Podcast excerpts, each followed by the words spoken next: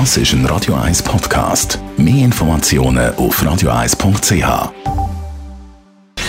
Gesundheit und Wissenschaft auf Radio 1. Unterstützt vom Kopfwehzentrum. Das ist ein Radio 1 Podcast. Mehr Informationen auf radio1.ch.